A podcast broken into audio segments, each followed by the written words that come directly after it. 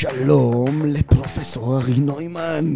שלום, דוקטור עוז גוטרמן. מזמן לא קראת לי אה, פרופסור ואני קראתי לך דוקטור. תשמע, זה בשביל הפורמליות, חייבים להיות קצת פורמליים, לא? פעם בכמה זמן, כן. ושלום גם לכל המאזינים שלנו, ברוכים הבאים לעולם חדש מופלא, מפתחות להצלחה בעולם משתנה, הפודקאסט שמביא לכם את העתיד, את החדשנות, את השינויים שקורים היום ושעומדים אה, להתחולל עלינו, בין אם נרצה ובין אם לא. והיום אה, נמצא איתנו עידן פפיאר, שלום עידן. שלום, שלום. אה, אתה מתמחה ביישום טכנולוגיות חדשניות בחיי יום-יום, אבל אה, מה שאמרת לי נשמע ממש מגניב. אתה מתגורר בבית עם מעל 100 מכשירים חכמים מחוברים לרשת האינטרנט, עם עוזרות קוליות וגם ילדות ואישה. כן, זה עובד, זה עובד ביחד. כן, אז זה כיף שאתה איתנו. גם לי, גם לי, שמח להיות פה. ואכן, אני באמת חי חיים קצת שונים מרוב האנשים. אני חי חיים דיגיטליים לגמרי. אני משתדל באמת לקחת את הטכנולוגיות שכולנו מדברים עליהן, כמו בינה מלאכותית, מציאות מדומה, רבודה, מטאוורס, כל המילים הגדולות האלה, ולתרגם אותם לחיי היום-יום. ואם נגעת בזה שבבית שלי באמת יש 100 מכשירים, אז, אז כן, תשמע איך בוקר שלי נראה. כשאני קם בבוקר, אני קם כשהבית שלי בוחר להעיר אותי. והוא מעיר אותי בדיוק כשאני קם, ערני מספיק כדי לקום, כלומר כשאני ישן שינה קלה ולא שינה עמוקה. אה, אני קם כשהוא מזהה את הדופק שלי משתנה או את התנועה שלי במיטה, והוא כבר אוטומטית מרתיח לי לבד את הקפה במטבח, מדליק את האורות במעומם ככה שאני לא אסתנוור, ואומר לי מה יהיה הלו"ז שלי להיום ולאן אני צריך לנסוע וכמה זמן זה ייקח. וכשאני מסיים את הכל ויוצא מהבית, אז כל האורות, המזגנים, הכל נחבא, ושני רובוטים קטנים יוצאים מתחת לספה. אחד מטאטא את הבית, והשני ככה שוטף אחריו, והבית תמיד נקי, מוכן ומחומם או מקורר בהתאם למה שאני אוהב. וכשאני אומר את זה, הרבה אנשים אומרים, אבל זה לא חדש, זה לא חיים מיוחדים. אבל כשאני אומר שאני עושה את זה כבר שמונה שנים, אז מבינים שאוקיי. אז אני משתמש בטכנולוגיות האלה באמת כדי להפוך את החיים יותר טובים, יותר כיפים ויותר פרודוקטיביים. ובהקשר הזה אתה מפריד בין uh, הדור שלנו, שבעצם uh, היה צריך לאמץ את הטכנולוגיות האלה, לבין uh, ילדים דיגיטליים, שבעצם רואים טכנולוגיה בצורה שונה, וזה משפיע עליהם על כל תחום בחיים. נכון. אנחנו בעצם, אפשר לחלק את העולם לשתי אוכלוסיות. הילידים הדיגיטליים, אלה אותם ילדים, אני, אני טוען שהם היום כבר אולי משתחררים מהצבא, יש כאלה שחושבים שזה דור אפילו יותר רחב, אלה ילידים שנולדו לתוך כל הטכנולוגיות שנדבר עליהן היום. מציאות מדומה זה לא דבר זר להם, בינה מלאכותית נותנת להם כוחות על מהרגע שהם יודעים לכתוב ולקרוא, ואפילו לפני זה. הם מנווטים במציאות רבודה ומשחקים אחד עם השני במטאוורס. אז להם שום דבר לא זר. אבל אתם ואני, אנחנו כנראה מהגרים דיגיטליים, דיגיטל אימיגרנטס. אנחנו צריכים כל פעם להגר לדור חדש של טכנולוגיות, ולפעמים אנחנו גם קצת נרתעים וקצת אה, מתנגדים לטכנולוגיות האלה. ההבדל הוא שהילדים, החיים שלהם, הילידים, החיים שלהם שונים. וכדאי שגם אנחנו נבין את זה, כי עם הילידים האלה אנחנו הולכים לחיות בשנים הקרובות, הם הולכים להיות הלקוחות שלנו, הם הולכים לעבוד איתנו, איתם נצטרך לתקשר, ואת כל זה אנחנו צריכים לעשות כנראה באמצעים הטכנולוגיים שנוחים להם. מה זה אומר? תן לי דוגמה על איפה זה בכלל בא לידי ביטוי. מה זה משנה לי כמעסיק או כמישהו שמוכר מוצר? בואו ניקח לדוגמה את העולם של חיפוש קולי, voice recognition. היום כבר זה די אה, רגיל לדבר לסירי, לאלקסה, לעוזרות האישיות, לטלפון שלך, לשעון שלך, והיום הילידים הדיגיטליים עושים מעל ה-50% מהחיפושים שלהם בגוגל או איפה שהם מחפשים בעזרת voice ולא בעזרת מקלדת ולא מקלידים על מקלדת. מעל 50% מהחיפושים מבוצעים בעזרת voice. אם עד היום עשיתי גוגל והקלדתי מה הפיצה הטובה בעיר, ומצאתי עשר תוצאות, כמה שנכנס בעמוד הראשון, אז עכשיו כשאני אשאל, וכנראה אני אשאל, מה הפיצה הטובה בעיר, כמה תוצאות אתם חושבים שאני אקבל? וואו, זה בטח... אה, שאלה טובה כמה תוצאות, אבל בואו נשאל אחרת. מאות בטח. לא, הפוך, כמה סבלנות. אה, בדיוק הפוך, כי הוא יסנן לי כבר את מה שרלוונטי. לא, לא יהיה לך סבלנות לשמוע, תחשבו על זה, באמת. מי יכול לשמוע יותר מתוצאה אחת שמקריאים לו, נכון? אז הילידים הדיגיטליים הולכים לשמוע רק תוצאה אחת. הם הולכים למצוא את הפיצה הטובה בעיר, רק את התוצאה הראשונה. וזה משנה קצת את האופן שבו אנחנו צריכים להתחיל למכור שירותים, או לכוון את האתרים שלנו, לדוגמה. אם אני רוצה שהילידים הדיגיטליים ימצאו אותי, והם הולכים להיות עוד פעם אחוז מאוד גדול מהלקוחות שלנו בתקופה הקרובה, אולי כדאי שאני אתאים את האתר שלי לחיפוש קולי, מה שנקרא voice UI, voice UX, voice SEO, כי הם לא הולכים למצוא אותנו. אל תשכחו שהם גם כבר לא מחפשים בגוגל, הם אה, כבר מחפשים בטיקטוק. ודוגמה אמיתית מהילידות הדיגיטליות בבית שלי, שהייתי צריך למצוא איזושהי מסעדה וביקשתי מהבת שלי עזרה. החיפוש הראשון שהיא עשתה זה היה בטיקטוק. היא חיפשה מסעדה בטבריה, זה היה, חיפשה אותה בטיקטוק. ומצאנו תוצאות משם. אז הילידים הדיגיטליים משנים את מה שאנחנו כמעסיקים, כאנשים, כנותני שירותים או עסקים, צריכים להתכונן אליו, והדרך שבה אנחנו נעבוד איתם. זו רק דוגמה אחת, אבל אני יכול לתת גם דוגמאות נוספות בזה שהילידים הדיגיטליים נמצאים בפלטפורמות שאנחנו אולי לא רגילים להיות בהן. הפלטפורמה, פלטפורמות המטאוורס השונות, שיכולות להיות פורטנייט, אה, למי שמכיר, משחק שיש בו רק אה, 200 מיליון משתמשים בחודש, רובלוקס, אה, מיינקראפט, כל ה... אני עושה מרכאות, לא כולם רואים אותנו, אבל מרכאות באוויר, כל המשחקים האלה הם בעצם המטאוורס. ואין מי שלא יכול להגיד שהילד שלו תקוע 3-4 שעות מול מחשב, אז הוא במטאוורס בזמן הזה. למעשה כ-400 מיליון איש נכנסים למטאוורס מדי חודש, ורובם זה הילידים הדיגיטליים. אז הם נמצאים שם. חשבתם פעם שאולי אנחנו צריכים לפרסם בפורטנייט? אולי אנחנו צריכים לפרסם ברובלוקס? אז הרבה ארגונים כבר כן, התחילו לחשוב על זה והתחילו להבין, וארגונים פתחו סביבות שלמות בתוך, נגיד רובלוקס, אותו משחק ילדים, שמאפשרות לדור הזה להיכנס ולהיחשף לפרסומות שלהם בצורות אה, לא שגרתיות, אינטראקטיביות לגמרי. יש עוד אה, המון המון דוגמאות, נתייחס לדוגמה אחת של אה, יונדאי. יונדאי פתחו עולם שלם בתוך המשחק רובלוקס, שבהם מאפשרים לילידים הדיגיטליים להתנסות במכוניות שלהם. עכשיו, ילידים דיגיטליים, מי שמשחק ברובלוקס זה ילדים, נגיד, עד גיל 12, 14, מה הקשר שלהם לרכב? אז הם מאפשרים להם גם לשחק ברכבים, לראות איך הרכבים אה, אה, נראים, הם מאפשרים להם אה, להטעין בעזרת הרכב את הבית. ידעתם שאפשר לעשות את זה? אז הם יודעים. וכשהילד יגיע לגיל 16-17, מתי שפעם ראשונה צריכים רכב, הוא יזכור את החוויות שהוא עבר בעולם הזה של יונדאי, שבטח היה כתוב יונדאי בכל uh, פינה, ומה הרכב הראשון שהוא יבקש? Mm. כנראה זה. אז הנה דוגמאות לאיך אנחנו צריכים לשנות את היחס שלנו, וזה נובע, זה נכון גם לעולם התעסוקה, גם לעולם שאנחנו, או השירותים או המוצרים שנצטרך למכור, uh, וגם לעולם התקשורת. רק בשביל ההבנה שלי, כי אני לא מכיר את אה, רובלוקס, אמרת? כל הילדים שלי מעל אה, גיל 13, אז... אז, אז הם בפורטנייט. אז מה זה רובלוקס? רק שנבין? רובלוקס הוא, הוא משחק אה, מטאוורסי, הוא בעצם עולם דיגיטלי שאתה יכול לפתוח בו ולפתח בו חוויות משלך. כלומר, הוא מותאם לילדים בין גיל 9 ל-12, נקרא לזה ככה, אבל יכול להיות גם קצת לפני, קצת אחרי. אה, הוא משחק שמאוד נפוץ לדוגמה בארצות הברית, אבל גם נפוץ בארץ. לאחרונה עבר גם לממד של אה, מציאות מדומה, אפשר להיכנס ב-VR, אה, והוא משחק מאוד מאוד פופולרי, כשהילידים הדיגיטליים שמשחקים בו, יש להם איזושהי זהות בין הזהות שלהם לזהות הדיגיטלית שלהם. אנשים מטפחים שם את הזהות הדיגיטלית שלהם, ומצאו גם הרבה דרכים להרוויח כסף במשחק הזה. משחק מטאוורסי מאוד מאוד נפוץ. מעניין, זאת אומרת, אני נכנס לאיזשהו יקום שהוא יקום אלטרנטיבי, ואני בעצם אה, יכול לבנות בו, ליצור בו וכן הלאה. נכון, אתה יכול לבנות את החוויות, להזמין את החברים שלך לחוויה שאתה בנית. אה, מי שככה קצת יותר מתקדם גם יכול לגבות על זה כסף, אה, למכור שם שירותים נוספים, מוצרים נוספים, וזה נשמע אולי משחק לילדים בני 9 עד 12, אבל הנה אמרתי, יונדאי שם. כל הארגונים הגדולים נמצאים שם ופתחים עולמות משלהם ברובלוקס, ואתה יכול להיכנס לעולם של נייק ושל אה, חנות בגדים לנוער וכולי, ולחשוף את הילידים הדיגיטליים למוצרים והשירותים שלך.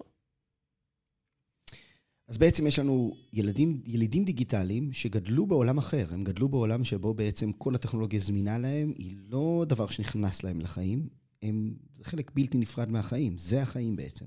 נכון, ואני חושב שאנחנו כאנשים שרואים איזה עולם הולך להיות והוא יהיה טכנולוגי, כדאי שנעודד אותם ונשתמש ביכולות שלהם כדי שהם יהיו יותר טובים. ואני אתן דוגמה. אה, ביום שיצא ChatGPT והבינות הטקסטואליות שאפשר לדבר איתן, לקחתי את הבנות שלי ואמרתי להן, אני רוצה שתכינו מעכשיו שיעורי בית עם בינה מלאכותית. עכשיו, עשיתי את זה לא כדי לעבוד על המורים, דרך אגב, אני חושב שמורה שחושב שהוא יקבל מתלמיד עבודה על משהו שהיא לא הוכנה ב-chat GPT, הוא די טועה, כולנו מבינים שזה, שהם עושים את זה.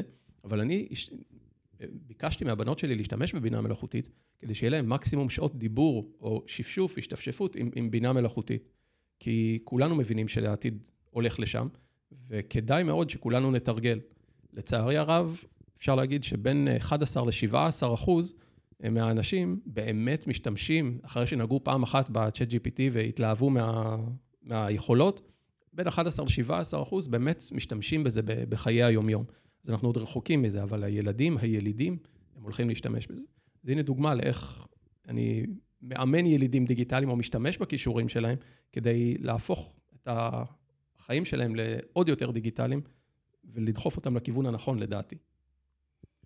אתה יודע, אמרת, שם, אמרת קודם משהו שממש הדליק אותי בתור מי שמתעניין בחינוך, וחשוב לו חינוך. דיברת על זה שהם בעצם נמצאים שם ומפתחים כל מיני דברים ובונים כל מיני דברים, ואפילו יכולים להרוויח מזה כסף ונותנים שירותים, והם ילדים צעירים, ובעצם יש פה איזשהו חינוך ליזמות. וחינוך לכישורי חיים מאוד מאוד חשובים, שקורה כאילו בתוך איזה משחק כזה. אז זה נשמע לי מהפכה מדהימה, ורציתי לשאול אותך, מה, מה זה עושה, כל מה שאתה מתאר, לכל מה ש... לחינוך? מה זה עושה לחינוך הילדים שלנו? הכלים שאנחנו אה, נותנים ל...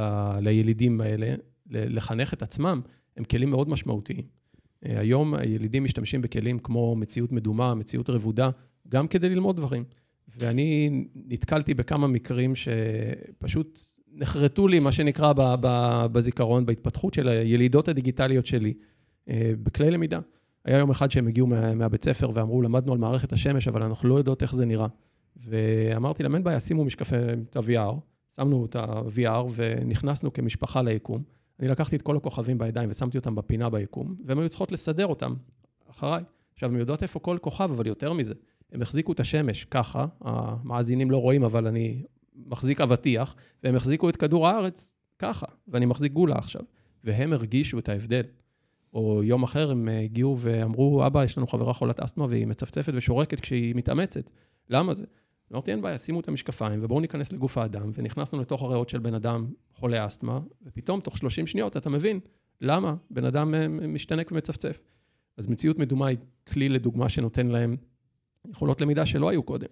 אה, אני, בינה מלאכותית נותנת להם כלי, כלים שבאמת לא, לא היו קודם, ואני אתן עוד דוגמה. אה, זה היה משהו שעשיתי, יצא לי לעשות עם, עם אחת המכללות בארץ. בקורס אנגלית עסקית, התלמידים, הייתה להם מטלה, הם היו צריכים לתרגל ראיון עבודה לחברה מסוימת. ואיך מתרגלים את זה עם חבר, והאנגלית שלו צולעת כמו שלך, ולכן אתם לא מתרגלים בצורה יעילה. אז לקחנו את כל החומר על החברה שאליה הם היו אמורים להתקבל, טענו את זה לתוך צ'אט GPT, ואמרנו לו, עכשיו תדמיין שאתה מנהל בחברה הזו, ואתה הולך לשאול את התלמידים האלה שאלות, הם יענו לך באנגלית, תמשב אותם על רמת האנגלית שלהם. ופתאום אתם רואים כיתה שלמה יושבת ומתרגלת את דיבור עם צ'אט GPT שממשב אותם על רמת האנגלית שלהם, והנה עוד כלי שמאפשר להם ללמוד וללמוד לבד. אז אני חושב שלמידה עצמית היום מתאפשרת בצורה הרבה יותר קלה, ואולי גם זה ישנה את, ה... את הכף להאם אני צריך ללכת ללמוד, לא צריך ללכת ללמוד, כי אם אני יכול ללמוד לבד, יותר מהר, יותר יעיל, ואולי אפילו יותר כיף, אולי זה יותר טוב. ורק בעברית יש מאות תוכניות שונות היום באינטרנט. נכון, יש, uh, היום מאוד קל למצוא את מה שאתה רוצה, אני תמיד אומר, יוטיוב זה האוניברסיטה של החיים. יש כאלה שלא יסכימו, אבל אני חושב שזה מקור למידה יוטיוב וכל הכלים הדומים, אני מתכוון, מקור למידה שהוא הרבה יותר נגיש, הרבה יותר אה, לפעמים יעיל אה, לדור הזה של הילידים הדיגיטליים, מאשר מרצה שיושב בכיתה מול התלמידים ועושה לפעמים את מה שאנחנו עברנו בתור אה, אנשים צעירים בעצמנו לפני שנתיים, שלוש, כמה זה כמה? שנתיים, שלוש, בדיוק, כן. זה סדר גודל. גם למה אתה מניח שמה שמתאים לחבר שיושב לידי בכיתה מתאים לי? אנחנו במקום אחר. נכון. אתה יודע, יש איזה מחקר אמריקאי שהם בדקו כמה זמן מתוך 45 דקות שתלמיד יושב, באמת רלוונטיים לו. הוא באמת, תעלי, הוא נמצא בתהליך של למידה. הימור שלך? מעשר? נכנסת לפה לחדר בשיחה המקדימה, אמרת לנו שאתה אופטימי, אתה צודק. התשובה היא דקה וחצי ממוצע. דקה וחצי. זאת אומרת, רוב הזמן, מה אני אמור לעשות? אז דוגמה לכלי שככה לפחות נותן לנו, או למורים, את האפשרות לדעת אם הם באזור הזה של הדקה וחצי או לא. ומשהו יפה שראיתי, שבו לקחו מצלמות זיהוי פנים, שמו אותם מאחורי המורה, הם צילמו את התלמידים, וניתחו על פי התנועות שלהם בפנים, על פי גם התנועות גוף שלהם כנראה, האם הם משועממים, האם הם מקשיבים. מאחורי התלמידים היה מכוון, מכוון כזה, כחול, צהוב, ירוק, צהוב, אדום, של כמה אתה משעמם. אוקיי? ותארו לך שאתה בתור מרצה מקבל פידבק על רמת השעמום, של... או כמה אתה מעניין, נהיה אופטימי. באיזשהו שלב צריך לצחוק, כאילו, להתחיל לרקוד, כאילו, כל מיני דברים כאלה, בשביל להעלות את המד. אז זה באמת יכול, אבל תחשוב שזה יכול להיות כלי יעיל. זה כלי מטורף. נכון, אה, והדבר הזה הוא בר ביצוע. אני ראיתי את זה עובד בכמה מדינות. אה, סין התחילה עם זה, דרך אגב, אבל הסינים זה משהו אחר, הם... אה, עם האתיקה שלהם במקום אחר, אז להם אין בעיה לעשות את הדברים האלה. אני חושב ש...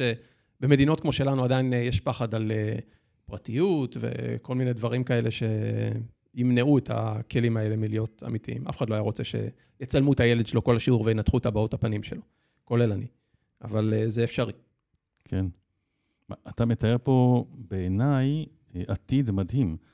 מבחינה, אני מסתכל עליו מההיבט החינוכי, מההיבט של חינוך, כי כבר עשרות שנים מנסים לעשות כל מיני רפורמות שמדברות על זה שהלמידה צריכה להיות רלוונטית ואותנטית ו- ואישית ומותאמת לכל אחד וכל מיני דברים כאלה, ואחרי שאומרים את זה, עומדים בכיתה עם 40 ילדים ומלמדים את אותו דבר מאותו ספר שלימדו לפני 5 ו-10 שנים באותו קצב. ופה יש פה פתאום איזו הזדמנות מדהימה לעשות דברים אחרים, בדיוק את הדבר הזה, למידה מותאמת אישית, חווייתית, רלוונטית. וזה פשוט אה, חזון מדהים בעיניי. נכון, אני חושב שאבל לא רק זה ישתנה, אני חושב שממש בשבוע האחרון חלו אחד מהשינויים הגדולים, לדעתי, בעולם הטכנולוגי, זה ממש מהיום-יומיים האחרונים, אה, כי פתאום בפעם הראשונה גם לכל אחד תהיה כנראה עוזרת אישית בבינה מלאכותית, שאנחנו חושבים שזה עוד ייקח זמן. אז לא, זה ממש אה, בימים האחרונים. יצא מודל שפה חדש של אה, גוגל, ששחררו אותו, ג'מנאי. הם הפכו את הכלי שלהם, ברד, אה, גם שינו לו את השם, קוראים לו מעכשיו ג'מנאי, והם הולכים לש, לשלב את היכולות האלה בתוך העוזרת הקולית שלהם, בתוך, בתוך הגוגל אסיסטנט, שזה המקבילה של סירי, של אה, כל האקוסיסטם של גוגל. וזה אומר שלכל אחד מהילדים האלה הולכת להיות עוזרת אישית כזאת, חכמה ברמה של צ'אט GPT והחברים שלו, שהוא יכול לדבר איתה, לשאול אותה, גם ברמה של למידה, אבל גם ברמה של חיי היום-יום. זאת אומרת שיהיו לנו ילדים שלא רק ידעו ללמוד, אולי הם לא יצטרכו ללמוד, כי יהיה להם כלי שיכול לעזור להם. הרבה מהמאזינים עכשיו קופצים ואומרים, רגע, אבל זה מנוון את המוח, ומה, הם לא אה, יזוזו והם לא יעשו כלום, ורק הבינה תעבוד עבורם. אבל לפעמים יש כישורים שעברו מהעולם. אתם זוכרים אה, את הכישור לנווט? זוכרים שהיה כישור כזה פעם? אה, ובאמת, פעם לכולנו היה מפה כזו, אטלס כזה באוטו, והיית צריך לעשות אה, טקס של למידת ציר, והיית טועה בפנייה, היית צריך לעצור ולפתוח את האטלס ולכוון מחדש. היום הקישור הזה התנוון לגמרי. כולנו מסתמכים על Waze, וכשאין Waze, עכשיו אנחנו בעידן של שיבוש, שיבושי GPS למי שחש אותם באזורים מסוימים בארץ, פתאום אי אפשר להגיע לאן שאתה צריך. והדבר הזה הוא אה, אה, אה, באמת משנה את, ה, את הצורה שבה אנחנו מתנהגים. תחשבו על, אם אני לוקח לכם את ה-Waze, אתם יכולים להגיע לאנשהו? שאלה טובה. אז האם זה אומר שהתנוונו? אני לא יודע, זה פשוט קישור לא נדרש, אנחנו באמת לא צריכים לנווט. כמה פעמים יש שיבושי GPS בחיים שלנו? והחיים משתנים, כישורים משתנים, ואני חושב עוד פעם שכישורים מסוימים שאנחנו חושבים שהם בייסיק, ייעלמו מהעולם. אני באמת מאמין שכתיבה וקריאה, אה, כתיבה, סליחה, אה, בעט, זה אחד מהדברים שהולך להיעלם. זה חידה עבורי. אתם יודעים, אני לא מצליח להבין. למה מלמדים ילדים לכתוב? שאלה טובה. עכשיו, אתה יודע, זה, בסוף אתה הולך ואתה בודק, שואל אנשים בוגרים, מתי פעם אחרונה כתבת? לפני חודש, לפני חצי שנה, לפני שנה. לי יותר קשה לכתוב בעט מאשר להקליד על מקלדת, באמת. כן, אפילו פתק למכולת, אנשים רושמים בטלפון. עכשיו, אני לא אומר שילמדו את הבסיס, שילד יהיה מסוגל לכתוב משפט, אם הוא פעם צריך לכתוב על דוח איזה הערות או משהו, אבל למה לא... אתה יודע, הקלדה עיוורת היא ב-20% יותר מהירה מהקלדה אה, שלא, שלא עיוורת. וגם אתה יכול להסתכל על ספר ולהקליד אותו וכל מיני דברים אחרים. למה זה לא מיומנות שהיא, אתה יודע, בכיתה א'? נכון, זו באמת שאלה טובה שאני לא יודע. אני חושב שהטענה היא שזה מפתח כישורים של מוטוריקה, אה, עין, אה, יד, אתה יודע. אתה יודע שאת אותו דבר אמרו כשעברו ממדפסות למקלדות של מחשב. אה, כן, אוקיי. אז... אתה יודע שלי קרה משהו נורא מעניין בקטע הזה. אני חושב לתוך כתיבה. כשאני כותב, אני חושב, אם אני רוצה לחשוב, אני מפתח איזה רעיון, ואז אני צריך לכתוב אותו, אני צריך לראות אותו. והיום אני לא יכול לחשוב לתוך כתיבה בנייר כבר, אני חייב לחשוב לתוך אה, מקלדת. כשאני כותב רעיון, אני, אני, זה לא עובד לי טוב כשאני כותב אותו, ואני מהדור שלמדו לכתוב וכתבו לפני שהייתה מקלדת. אני עדיף, עם הכתב שלי, עדיף שאני אכתוב, ב... שאני אקליד, אין, אה, אין ספק. יהיה לך פה תחרות אה, קשה בהקשר הזה. אני רוצה לשאול אותך כמה שאלות מעניינות, כי אתה, אתה מדבר על, ה, על המהגרים הדיגיטליים ועל העולם החדש שבו הם נמצאים, וכמו שארי אמר, אתה, זה אופטימי בצורה בלתי רגילה. אני רוצה לשאול אותך על הצד האפל של זה. Okay. כי אוקיי. כל הטכנולוגיות האלה שדיברת עליהן, הן, כמו שאמרת, נמצאות בסין ונמצאות במערכת של אה, פיקוח חברתי מאוד מאוד הדוק, כולל זה שכל אחד מקבל ניקוד מהמדינה, כמה הוא נעמד למפלגה הנכונה וכן הלאה. נכון, יש להם מערכת דירוג חברתי בבינה מלאכותית. אז רוב האנשים בישראל לא מכירים את זה ולא רואים את הצד האפל של מה שזה עושה. תוכל להגיד על זה בכמה מילים, להסביר לנו? כן, אבל אני אתחיל דווקא בלהגיד שאני בדרך כלל לא מדבר על הצד האפל. אני לא מדבר על הצד האפל משתי סיבות. האחת, כי זה מפחיד אנשים ואז הם לא משתמשים בטכנולוגיה. אה, ושתיים, כי אנחנו הרבה פעמים באמת אה, מתרכזים בדברים השליליים ושוכחים שטכנולוגיה גם יכולה לעשות דברים חיוביים.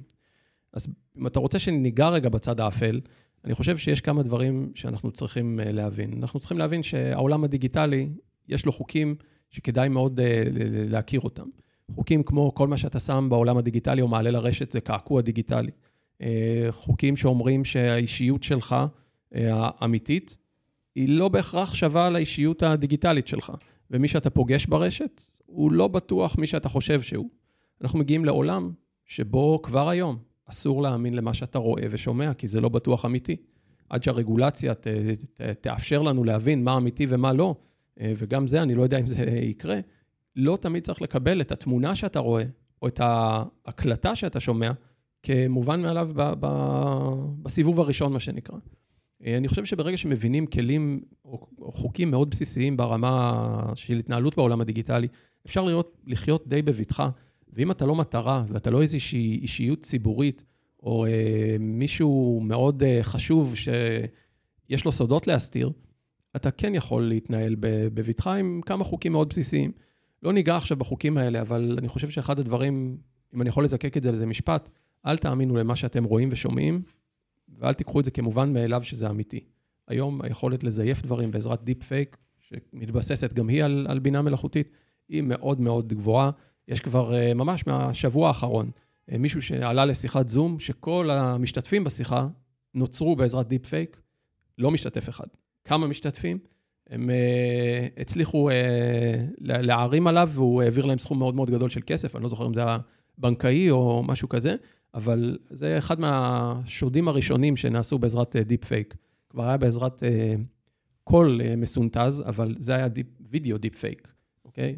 פגישת זום מרובת משתתפים, שהוא היה היחיד האמיתי, אוקיי? הוא לא הכיר את המשתתפים האחרים. הוא לא הכיר. הם היו דמויות... כן, אבל, אבל זה קשה ליצור כמה אנשים שהם deep fake. אחד, אחד על אחד, זה עוד... אז אה, כל הכבוד למי שעלה על הרעיון, ואני בטוח שיהיו רעיונות עוד יותר מתוחכמים, אה, ואנחנו נראה את זה יותר ויותר לדעתי. אוקיי, אז בואו ניקח את החבר'ה הילידים הדיגיטליים האלה ונבין איך הם באים לנו בידי ביטוי במציאות. אני, אם אני מנהל חבר'ה כאלה, כמנהל, איך זה משנה לי? אתה צריך להבין שהיום אה, יש להם מאפיינים קצת שונים מהאוכלוסייה שעבדת איתה אולי למספר, לפני מספר שנים. יש להם אה, אה, אוריינות דיגיטלית גבוהה, מה שאומר שיש להם כנראה יכולת למידה עצמית, ואולי עדיף שהם ילמדו לבד משהו בצורה שנוחה להם, צורה מהירה, פודקאסטים, יוטיובים, למידה מטאוורסית, כל מיני טכניקות כאלה, מאשר שעכשיו תעשה להם קורס באיך עושים את העבודה שלהם. אה, יכול להיות שכדי ליצור איתם קשר, אתה לא תשתמש בפלטפורמות הרגילות. זום, טלפון, הם פחות בעניינים האלה. יכול להיות שאיתם אתה יכול לפתח סביבת עבודה באמת ב Fortnite. יש היום ארגונים שלמים שעושים את כל תהליכי, לדוגמה, ה onboarding שלהם בפלטפורמות מטאוורסיות. זאת אומרת שאתה לא מביא את המועמד שהוא יעבור בין כל החדרים, ילחץ יד לכולם, יגיד שלום, יחתום פה על הלפטופ ושם על, על הציוד, אלא שולחים לו זוג משקפי מציאות מדומה הביתה, והוא נכנס לעולם וירטואלי, שבו דמות וירטואלית לוקחת אותו במשרדים הווירטואליים של החברה, ואומרת לו, כאן זה ה... פה פינת הקפה, פה, פה, פה וכולי. אה, יש ארגונים שלמים שאת כל ה onboarding שלהם עושים ככה. זה מהמם. זאת אומרת, בעצם אני נותן לך מין משקפי VR כאלה, ואני נפגש עם כל האנשים במשרד. כן, אתה גם יכול uh, להסתובב וואו. במשרד, עוד לפני שהגעת אליו בפעם הראשונה, ויחסך ממך הלם של איפה הפינת קפה ואיפה. המשרד של... אה, אתה יכול לעשות את זה גם בבית בכלל. כן, כן, אתה ש... שולחים לך הביתה משקפי מציאות מדומה, עם ברקוד לצורך העניין, אתה סורק אותו ואתה נכנס לעולם של החברה במציאות מדומה. יכול לעשות את זה גם במקלדת ועכבר, בפלטפורמת מטאוורס. והנה משהו שלא היינו עושים פעם, אבל הילידים הדיגיטליים, אין ספק שיעדיפו לעשות את זה ככה, מאשר לבוא שבוע ולהסתובב בכל החדרים במשרד ולהכיר את כולם. אה, מאפיינים נוספים הם גם רמת הסבלנות שלהם. אה, רמת הסבלנות שלהם גם להקשיב לכם, אבל גם להישאר במקצוע, אוקיי? הילידים הדיגיטליים לא יעבדו בעבודה אחת. זה לא הולך להיות, מה אתה? אני מעצב. אני גם מעצב, אני גם כותב תוכן, אני עושה את זה בשלוש חברות, כי אני עובד בכלל, עושה גיגים ב Fiverr ובכל מיני market אה, place אה, כאלה. אז אני חושב שאנחנו גם צריכים להבין שיכול להיות שהעובד הזה הוא לא יהיה העובד שלך. 20% ממנו יהיה העובד שלך. ויכול להיות שלעובדים האלה יהיו גם כמה אישיויות, עד כמה שזה נראה מוזר, כי האישיות שלנו הולכת להתפצל. תהיה לנו אישיות שהיא תהיה האישיות השיווקית שלנו, תהיה לנו אישיות דיגיטלית שהיא תהיה האישיות האמיתית שלי, אה, ואם אני רוצה לגבש לעצמי איזושהי זהות, היום אני יכול. היום, אתכם יש פעם אחת, תחשבו על זה. סביר להניח שהזהות שלכם שאני פוגש עכשיו, הזהות הפיזית, די דומה לזהות שלכם ברשת. ממה שאני חווה עכשיו, התשובה היא כן. אבל יכול להיות שהילידים הדיגיטליים זה לא יהיה ככה. יכול להיות שבן אדם יביא איתו את ה-AI העסקי שלו וייכנס איתו לפגישה. והיום יש כלים שמאפשרים לעשות את זה. כשאני מגיע לזום, אז אה, בדרך כלל מגיע איתי אה, בינה מלאכותית שמסכמת עבורי את כל הפגישה, מוציאה לי action items, ויכולה לשלוח את זה במייל ל- לכולם. מוצר ישראלי, דרך אגב, שעובד בעברית, TimeOS. מוצר באמת אה, מעניין. ואתה מתקין אותו על הטלפון שלך, והוא פשוט מסכם המחשב. לך את הפגישה? על המחשב. הוא מסכם את הפגישה, הוא מצטרף אליך לכל זום, Teams, מה שלא יהיה, אם אתה מאשר את זה. הוא בעצם ממש נראה כמו ריבוע שהם עם מצלמה סגורה, וברמה מאוד מדויקת ומפתיעה, הוא מסכם את הדברים, באמת כל הכבוד למי שפיתח את המוצר הזה. אני ניסיתי את זה בקטע של לנסות, וזה ממש מדויק. זה כאילו, אתה מסתכל ואתה אומר, וואו, מי. הבן אדם הרציני הזה, שסיכם את הפגישה כמו שצריך, נכון. וזה לא בן אדם. רציני, כן, אבל לא בן אדם. ושלח action items, כן. בניגוד לסיכומים שכולנו עושים. כן. אז uh, היום uh, יש, יש יכולות באמת, uh, שקשה קשה להאמין שהדברים האלה קיימים. ואני באמת מחכה למה יגיע הלאה. כן. וזה הולך להיות הרבה הרבה יותר מעניין. אני רוצה לדבר רגע על, על נושא אחר. אני בזמנו, בעבר, שיחקתי המון במשחקי מחשב. כשהילדים שלי נולדו, שיחקנו ביחד המון, ואיפשהו, גם עם אשתי שיחקתי הרבה, ואחר כך באיזשהו מקום אה, דח, דעך לי חוש המשחקיות קצת, והפסקתי, התחלתי לעשות דברים אה, אחרים, ולאחרונה אה, זה חזר, אני ממש רוצה לשחק, ואשתי ואני חזרנו עכשיו לשחק ביחד משחקי מחשב. ואני חושב שהחוויה שלי, כמי ששיחק משחקי מחשב בעבר, והחוויה של משחקי המחשב היום היא שונה לגמרי, והייתי רוצה שנדבר קצת על משחקי המחשב היום, ומה זה עושה, ומה זה, למה זה משמעותי עבור ילדים. אז שמח שהעלית את זה, כי אני גיימר בנשמה. זה לא עבר לי, בסדר? אני, גם בגילי הצעיר, אני עדיין, עדיין משחק, לפעמים. אשריך. בוא כן? נבדוק, שיחקת הירוס? איזה? הירוס, שיחקת? בטח, בטח. לא, לא תצליח להפיל, אני שם. אה, ולפעמים באמצע לא, היום... לא, לא להפיל, חס וחלילה, להפך, לראות שאנחנו מצטלבים אה. במשחקים. אז אה, לא, אז אני עשיתי ספין בזמן האחרון לעולם ה-VR, למציאות המדומה, ואני... אבל נשארת כל הזמן? לא הייתה לך דעיכה? הייתה לי. הילדים, אתה יודע, ילדים כן. הורגים לך את חוש הגיימריות. לרגע קינאתי בך, אבל... לא, הילדים בשלב מסוים, אבל הם כבר גדלו, הבנות שלי, ואני ככה... יש לי יותר זמן חופשי. אז כן, אני חזרתי להיות גיימר, ואני עושה הרבה לוחמה בשטח בנוי במרתף אצלי, ב-VR. כי כמות הפעמים שזרקתי רימון יד בסלון ושברתי מנורה, אז אה, הוגליתי למרתף. אה, אבל אה, היום המשחקים הם לא רק משחקים. היום המשחקים הם סביבה שבה הילדים שלנו מתקשרים. כי אם אני ואנחנו, כשהיינו צעירים, יצאנו לשחק בכדור עם החברים שלנו, הילדים היום משחקים ביחד באיזושהי פלטפורמה מרובת משתתפים.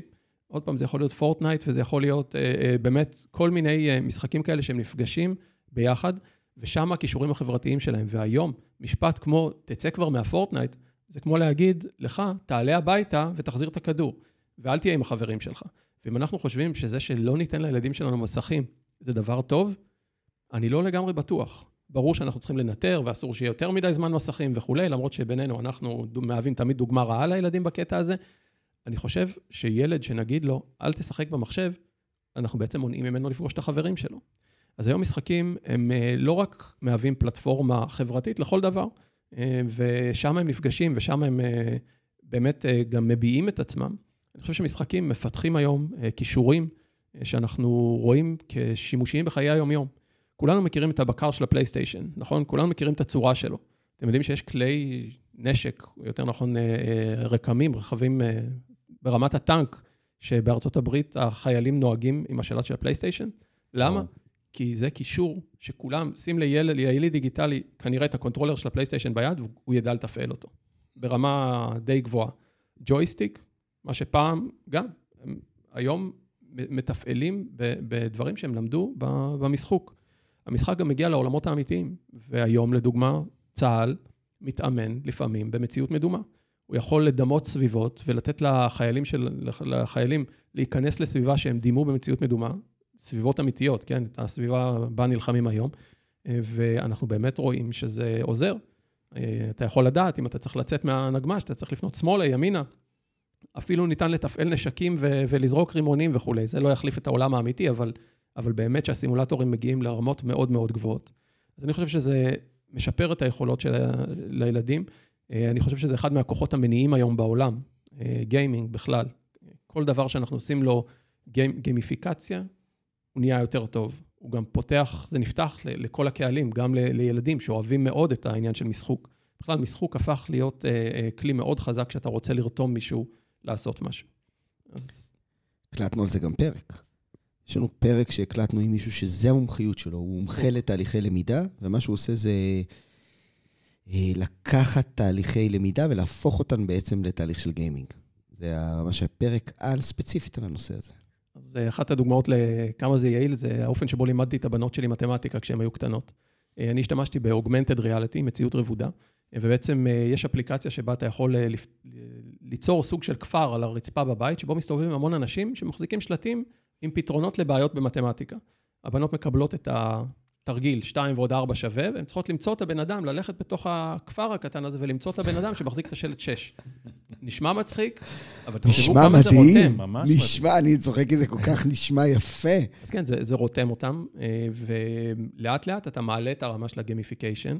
אחד הדברים שבו אני משתמש כדי להעלות גם את רמת האנגלית וגם את רמת כישורי הצוות, אה, זה משחק וירטואלי שבו אנחנו בעצם אה, פתחנו מסעדה וירטואלית במטאוורס, והבנות שלי צריכות לשרת אנשים שבאים ומבקשים סנדוויצ'ים. אה, והן צריכות לתפקד ביחד, ותעבירי לי גבינה צהובה לשולחן 4, תעבירי חסה לשולחן 5, לעשות את זה ביחד, לפעמים באנגלית, לפעמים עם אנשים מהעולם. אלה כלים שאני חושב שיהיה מאוד קשה למצוא בעולם האמיתי כלים שמפתחים ככה את הכישורים. אה, ואלה דברים זמינים לכולם, וכולם יכולים להתנסות בהם.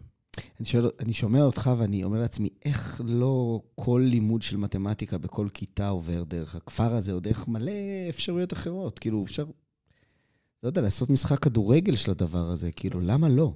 אז היום אני כבר רואה יוזמות שמגיעות אפילו ממשרד החינוך. אני רואה אה, מנגנונים בהם מעודדים את המורים לכתוב מערכי שיעור ב Fortnite, לדוגמה. אוקיי? כי הסביבה הזו היא סביבה שהילדים רגילים אליה. ואם אני עכשיו אגיד לכל הילדים בכיתה ב', ג', ד', לכל הילדים הצעירים, חבר'ה, מחר יש שיעור ב Fortnite, מה אתם חושבים יהיה אחוז הנוכחות? יהיה מאוד מאוד גבוה. אה, אני רואה את זה באמת בהמון אה, מקומות, יש יוזמות כאלה, אה, ואפילו שימוש בכלים כמו מציאות מדומה לחינוך, לפעמים הוא כבר ממוסד ברמת, בית, ברמת בתי ספר. יש היום ציוד שאתה יכול לקנות לבית ספר, שבו כמה תלמידים יכולים להתחבר ביחד במציאות מדומה לאותה סביבה. והמורה יכול לקחת אותם לטיול בפירמידות. זה לא יחליף את ההוראה הקלאסית, דרך אגב, הוא עדיין יצטרך ללמד אותם על הפירמידות, אבל בחמש דקות האחרונות של השיעור הוא גם ייקח אותם ויכניס אותם לתוך הפירמידה, והתלמידים יבינו את זה. אז הכלים הולכים ומשתנים, אה, והגימיפיקיישן, אה, אני חושב שהוא נמצא בכולם. תן לנו עצה מעשית למי שמקשיב לנו ויש לו ילדים, או קטנים, או בני נוער.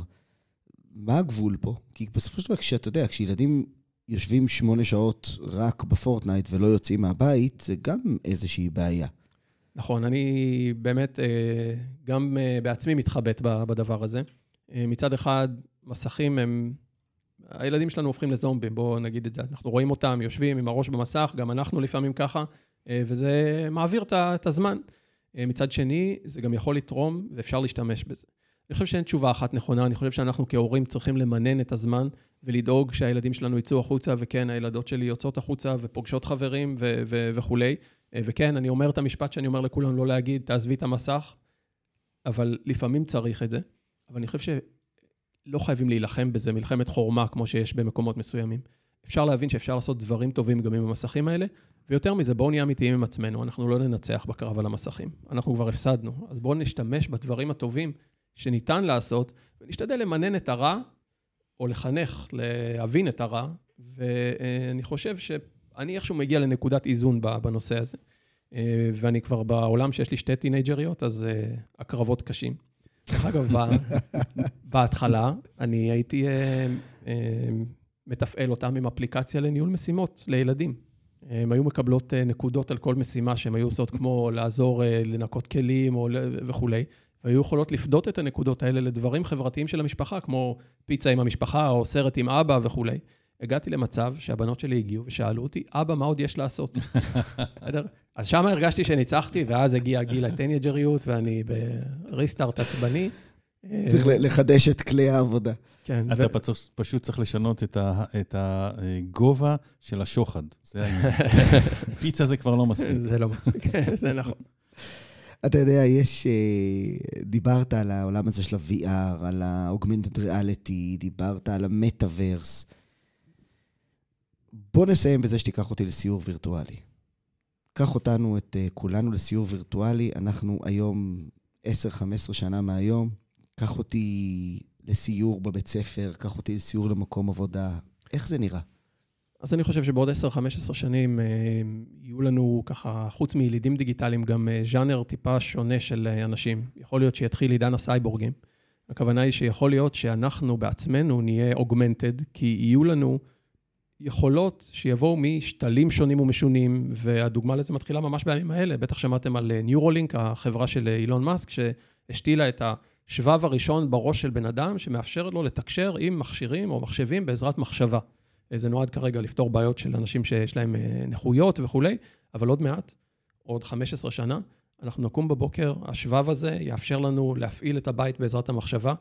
אה, אני חושב שהוא גם אה, יאפשר לעשות עוד דברים, כמו לתקשר עם אנשים אחרים וכולי. הדרך בה נראה את זה, היא כנראה תהיה במציאות מעורבת. הדוגמה היא, עוד פעם, מתחילה בימים האלה, המכשיר החדש של אפל שיצא, vision pro, מכשיר של מציאות מעורבת, גם מדומה וגם רבודה, שמאפשר לנו גם לשים דברים על המציאות, אבל גם לבוא איתם באינטראקציה. ויכול להיות שכשאתה תצא מהבית, הסביבה שלך תיראה בדרך מסוימת שבה אתה אוהב לראות. לדוגמה, אתה אוהב ג'ונגלים, אתה תרכוש חבילת ג'ונגל, וכל פעם שאתה יוצא החוצה, הכל ייראה כמו ג'ונגל. אני אוהב מדבר, אז אני אראה מדבר, ואני מדבר על הסביבה מחוץ לבית שלך. וכשתיכנס הביתה, הסביבה בתוך הבית תהיה משולבת ברבדים אחרים. כלומר, על הטלוויזיה הפיזית שלך, בממד הדיגיטלי, כבר יהיה מסך שבו יוקרן רק מה שאתה אוהב לראות, ויכול להיות שאנחנו נשב שלושתנו בסלון וכל אחד יראה משהו אחר בטלוויזיה, כי אנחנו נהיה עם משקפיים, שדרך אגב לא יהיו גדולות וכבדות כמו המשקפיים של היום, ולא יעלו גם uh, 3,500 דולר, או בעברית 20,000 שקל. Uh, הם יהיו משקפיים כמו שאנחנו uh, חובשים, ואנחנו פשוט נלחץ על כפתור קטן בצד. העולם יהפוך אה, לעולם בשכבות של מידע. את כל זה כמובן נעשה בוויס, וכשנרצה להיפגש, אנחנו אה, עוד פעם נלחץ על כפתור במשקפיים וניפגש ביחד במטאוורס, במינימום חיכוך. היום החוויה היא עדיין אה, דורשת כמה קליקים כדי להיכנס, וזה לא לגמרי זורם לכל האנשים. אבל אני חושב שהאינטגרציות של כל הטכנולוגיות שאנחנו רואים עכשיו מרימות ראש, הם ייפגשו בעוד חמש, עשר שנים, יהיה לנו הרבה יותר מעניין. אני חושב שזה מה שהכיוון שאנחנו הולכים, אבל הלוואי והייתי יודע. אני אמרתי, אני מת לעשות fast forward עשר שנים, לראות מה יהיה, זה יהיה בטוח יותר מעניין. ואני כבר אומר לכם, אני לא הולך להיות זה שמחזיק את הפלאפון הפוך כמו הסבתא, ואני הולך להיות שם וללחוץ על הכפתור ולהיכנס למטאוורס ביום הראשון שהוא ייפתח בקלות. עידן, תודה רבה, זו הייתה שיחה ממש ממש מרתקת. בשמחה, תודה לכם. אני מקווה שמה שנקרא, השיחה הזו לא רק הייתה מעניינת, אלא שתנסו. כי באמת, דיברנו גם לפני השידור, ונדבר בטח גם אחרי, יש המון דברים שאנחנו צריכים לנסות ולא צריכים לפחד מהם. אם זה AI, אם זה מטאוורס, אם זה מציאות מדומה, רבודה, אלה כלים שרובם נגישים, חלקם הגדול חינמי ברמה זו או אחרת, ואפשר להתנסות בהם היום. תנסו, מקסימום תצליחו. כמו שאני אומר תמיד בהרצאות שלי, העתיד כבר כאן, הוא פשוט עוד לא מחולק בצורה שווה. אז תודה רבה לכם. ואני חושב שזה, מה שאמרת עכשיו, יש פה מסר מאוד מרכזי, תנסו, תלחצו, תיכנסו, תנסו, ויש שם עולם חדש מופלא שמחכה לנו, אז תודה. עולם חדש מדהימים. מופלא. כן. עולם עם כלים מדהימים. אה, נגיד גם תודה, כמו תמיד, ליעל על ההפקה, שדיברה איתך והייתה בקשר, ולאביתר על העריכה. נזמין אתכם לקבוצת העתיד שלנו, אנשי המחר, כלים מעשיים לצמיחה מתמדת, קבוצת הפייסבוק שלנו, שיש בה תמיד דיונים על הנושאים האלה, ומעלים את הכלים הכי הכי חדשים. וכמו תמיד, אם אהבתם את הפרק, ואם אתם שומעים בשלב הזה, או שאהבתם את הפרק, או ששכחתם את הדבר הזה באוטו, או משהו כזה. אז אם אהבתם את הפרק, אל תשכחו לדרג, זה מאוד מאוד מסייע ועוזר להפיץ את הדברים. שיהיה לכם עולם חדש ומופלא.